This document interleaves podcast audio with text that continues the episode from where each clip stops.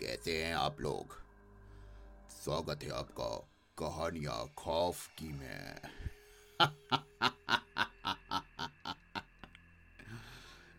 मुझे पता है तुम्हें खौफ बहुत पसंद है ना?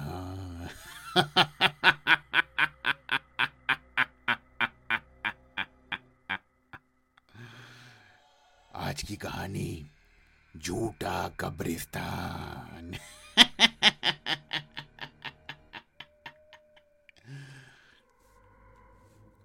मिस्टर मेहता आज बहुत खुश थे। वो शहर के जाने माने बिल्डर थे और आज वो इसलिए खुश थे क्योंकि उनका बेटा आर्यन अमेरिका से अपनी पढ़ाई पूरी करके वापस आ गया था। अब बिजनेस में उनका बेटा भी उनका हाथ बटाने वाला था। कुछ ही दिन में आर्यन ने काम को बहुत बखूबी संभाल लिया। एक दिन आर्यन ने मिस्टर मेहता से बोला कि पापा, मसूरी एक अच्छा हिल स्टेशन है, क्यों ना हम उसके पास एक अच्छा सा होटल खोल दें।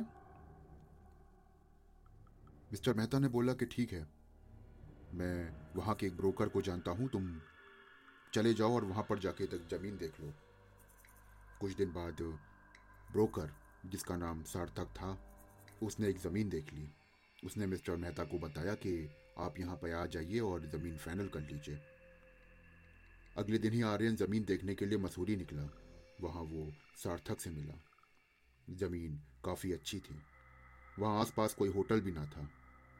सार्थक ने आर्यन को ज़मीन के प्राइस बताई तो प्राइस बहुत ज़्यादा होने के कारण आर्यन ने मना कर दिया। बहुत मोल भाव हुआ पर बात ना बनी। सार्थक ने बोला कि आइए मैं आपको होटल छोड़ देता हूँ और जल्द ही कोई ज़मीन देखकर बताता हूँ। वो दोनों वापस मसूरी शहर की ओर चल देते हैं। तभी अचानक आर्यन कहता है, सार्थक गाड़ी रोको। सार्थक गाड़ी रोकता है। आर्यन गाड़ी से बाहर निकलता है और सार्थक से कहता है कि यह जगह बहुत बढ़िया है। सार्थक कहता है कि यह एक बहुत पुराना कब्रिस्तान है, ये बढ़िया कैसे हो सकती है। हालांकि अब इस कब्रिस्तान को कोई यूज़ नहीं करता है, लेकिन फिर भी है तो कब्रिस्तान ही ना। आर्यन ने 2 मिनट सोचा और बोला कि तुमने अभी बोला कि इसको कोई यूज़ नहीं करता है, इसका मतलब कि यहाँ पर कोई भी क्रिमिनेशन नहीं होता है, राइट? सार्थक ने उसकी हाँ में हाँ मिलाई। आर्यन बोला कि ये कब्रें फालतू जगह घेर रही हैं, मुझे ये कब्रिस्तान खरीदवा दो। सार्थक ने थोड़ी नानुकुर करी पर आर्यन ना माना।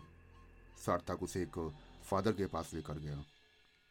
आर्यन बोला, फादर मैं बॉम्बे से आया हूँ, मैं एक ऑर्फनेज खोलना चाहता हूँ, तो कब्रिस्तान के पास वाली ज़मीन मुझे दे दीजिए। कुछ दिन की बातचीत पर फादर मान गए। आर्यन ने सार्थक को पैसे ट्रांसफ़र कर दिए और कुछ दिन में पहुंच गया वहां मजदूरों को लेकर। उसने खोदने का काम एक ठेकेदार को दे दिया था। कब्रिस्तान में जितनी भी कब्रें थीं वो सारी खोद दी गईं। आर्यन ने उन्हें बताया कि ये जितनी भी कब्रें हैं इसमें कॉफीन संभाल के रख देना, इसके हमें अच्छे पैसे मिलेंगे। और 2 साल बाद वहाँ एक आलीशान होटल बनकर खड़ा हो गया। मिस्टर मेहता बहुत खुश थे कि उनके बेटे ने कितना बढ़िया होटल खड़ा किया और वो इस बात से बेखबर थे कि ये होटल किस ज़मीन पर बना है। कुछ दिन बाद फादर को किसी ने बताया कि गांव के पास एक होटल खुला है और कब्रिस्तान गायब है। फादर चलने के लायक नहीं थे तो उन्होंने किसी को भेजकर सार्थक को बुलाया। वो सार्थक पर बेहद गुस्सा हुए और सार्थक शर्म से पानी पानी हो रहा था, लेकिन अब क्या हो सकता था। सार्थक ने आर्यन को इस बात का जिक्र किया और उसने उसे धमका दिया। खैर, होटल में इनॉग्रेशन का दिन भी आ गया। बड़े बड़े बिल्डर्स मेहता जी की शान देखने वहाँ पहुँचे। इनॉग्रेशन के लिए मशहूर एक्ट्रेसेस को बुलाया गया। न्यूज़पेपर, न्यूज़ चैनल और सभी वहाँ पहुँच गए। कुछ ही दिन में होटल चल निकला। आर्यन भी वहाँ की अर्निंग से बहुत खुश था। कब्रिस्तान पर बनने के बावजूद वहाँ पर कोई भूतिया या डरावनी हलचल ना थी। एक दिन होटल को एक फिल्म डायरेक्टर ने हायर किया। आर्यन ने अपनी सारी बुकिंग कैंसिल करवा दी और फिल्म के लिए होटल दे दिया। एक रात एक कमरे में घुप सन्नाटा और शांति थी कि तभी शीशा टूटने की आवाज़ आई। वो कमरा हीरोइन का था। वो चौंक कर जाग गई। उसने लाइट जलाई पर वहाँ पर कोई भी ना था। खिड़कियाँ भी ठीक ठाक थीं। उसे लगा कि शायद उसने कोई ख्वाब देखा होगा। बात आई गई हो गई। अगली रात फिर वही आवाज़ आई। हीरोइन फिर उठी लेकिन उसे आज भी कोई ना दिखा। अब हर वक्त हीरोइन को ऐसा लगने लगा कि जैसे उसके साथ कोई है। ये बात उसने डायरेक्टर को बताई पर किसी ने उसकी बात न सुनी। एक दिन सुबह जब हीरोइन सेट पर नहीं आई तो एक क्रू मेंबर उसके कमरे की तरफ गया। उसने डोर नॉक किया पर दरवाज़ा ना खुला। बड़ी मुश्किलातों के बाद दरवाज़ा खोला गया तो देखा कि हीरोइन की डेड बॉडी पड़ी हुई है। होटल में हड़कंप मच गया। पोस्टमार्टम हुआ लेकिन अजीब बात यह थी कि मौत की वजह ना मालूम पड़ी। बात रफा दफा कर दी गई और कुछ दिनों में फिर सब कुछ नॉर्मल हो गया। होटल में दोबारा से भीड़ आने लगी लेकिन कुछ दिन बाद फिर उसी कमरे में दहशत की शुरुआत हुई। आए दिन उस कमरे से डेड बॉडी निकलने लगी और काफ़ी दिन इस बात को दबाया गया पर वो अब एक हॉन्टेड होटल बन गया था। अचानक इस घाटे ने आर्यन को पागल कर दिया। एक दिन उसने डिसाइड किया कि वो खुद इस कमरे में रुकेगा और पता करेगा कि असल में वहाँ है क्या। एक दिन वो वहाँ पहुँच गया। होटल पूरा खाली था और उसने अकेला आर्यन था। उसे वहाँ रुके 5 दिन हो गए थे लेकिन वहाँ कोई पैरानॉर्मल हलचल नहीं थी। छठे दिन उसने उस ठेकेदार को बुलाया जिसके मजदूरों ने वो कब्रें हटवाई थीं। आर्यन ने कहा, टीकम सिंह, वो कॉफिन्स कहाँ हैं जो यहाँ की सफाई में मिले थे? बहुत नुकसान हो गया है, उन्हें बेचकर कुछ भरपाई करूँगा। टीकम सिंह बोला कि अरे आर्यन जी, यहाँ कोई कॉफिन ना निकला, बस एक ही निकला था और वो मैंने आपको दे देता हूँ। आर्यन बोला कि तुम झूठ बोलते हो, तुमने खुद बेच दिए होंगे। टीकम सिंह एक सुलझा हुआ आदमी था। वो कुछ ना बोला और चला गया। उस रात जब आर्यन अपने कमरे में सो रहा था तो अचानक उसे शीशा टूटने की आवाज़ आई। आर्यन उठा। उसने देखा कि खिड़की का शीशा टूटा हुआ है।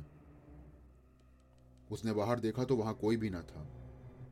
उसकी अभी नींद लगी थी कि अचानक उसे लगा कि किसी ने उसकी चादर खींची लेकिन उसने देखा कि वहाँ कोई भी नहीं है। उसे लगा कि शायद ज़्यादा टेंशन और शराब के नशे के कारण उसे ऐसा लगा होगा। अगली सुबह उसने अपने पापा को कॉल किया और बताया कि यहाँ पर सब कुछ ठीक ठाक है, मैं कल वापस आ जाऊँगा और होटल रीओपन कर देंगे। पर उसी रात जब आर्यन सोने के लिए बिस्तर पर गया तो उसकी आंख लगी ही थी कि उसे बाथरूम से पानी की आवाज़ आई।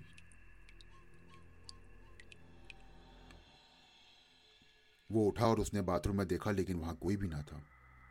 वो वापस आया और वो आके अभी लेटा ही था कि उसे बाहर किसी के चलने की आवाज़ आई।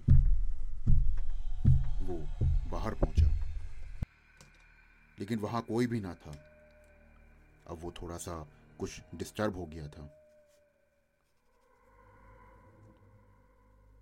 थोड़ी देर में उसको नींद आ गई कि तभी अचानक उसकी आवाज़ खुली और उसके लगा कि जैसे किसी ने उसका गला दबाया हो। वो उठा और अब वो दहशत में था। तभी अचानक घड़ी की घंटी बजी। वो डर गया।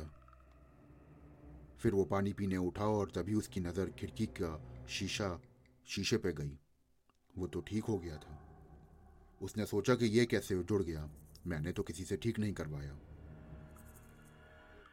वो अभी पीछे मुड़ा ही था कि उसकी चीख निकल गई, हाँ। वहाँ फादर खड़े थे। आर्यन डर कर बोला, फादर आप?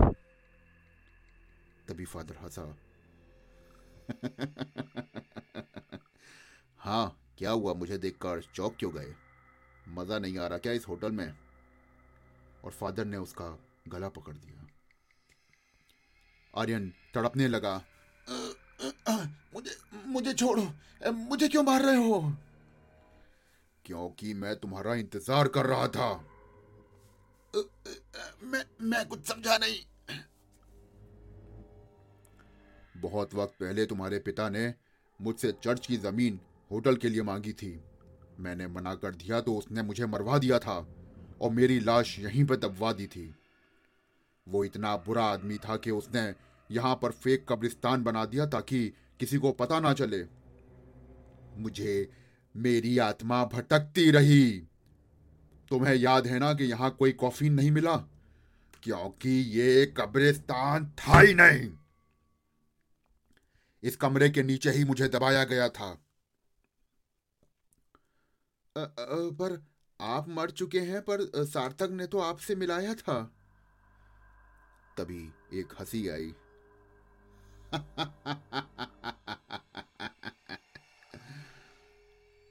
मैं इनका बेटा हूं और ये सार्थक था। इससे पहले कि कोई और बात होती, अचानक अंधेरा हुआ और चीखने की आवाज आई।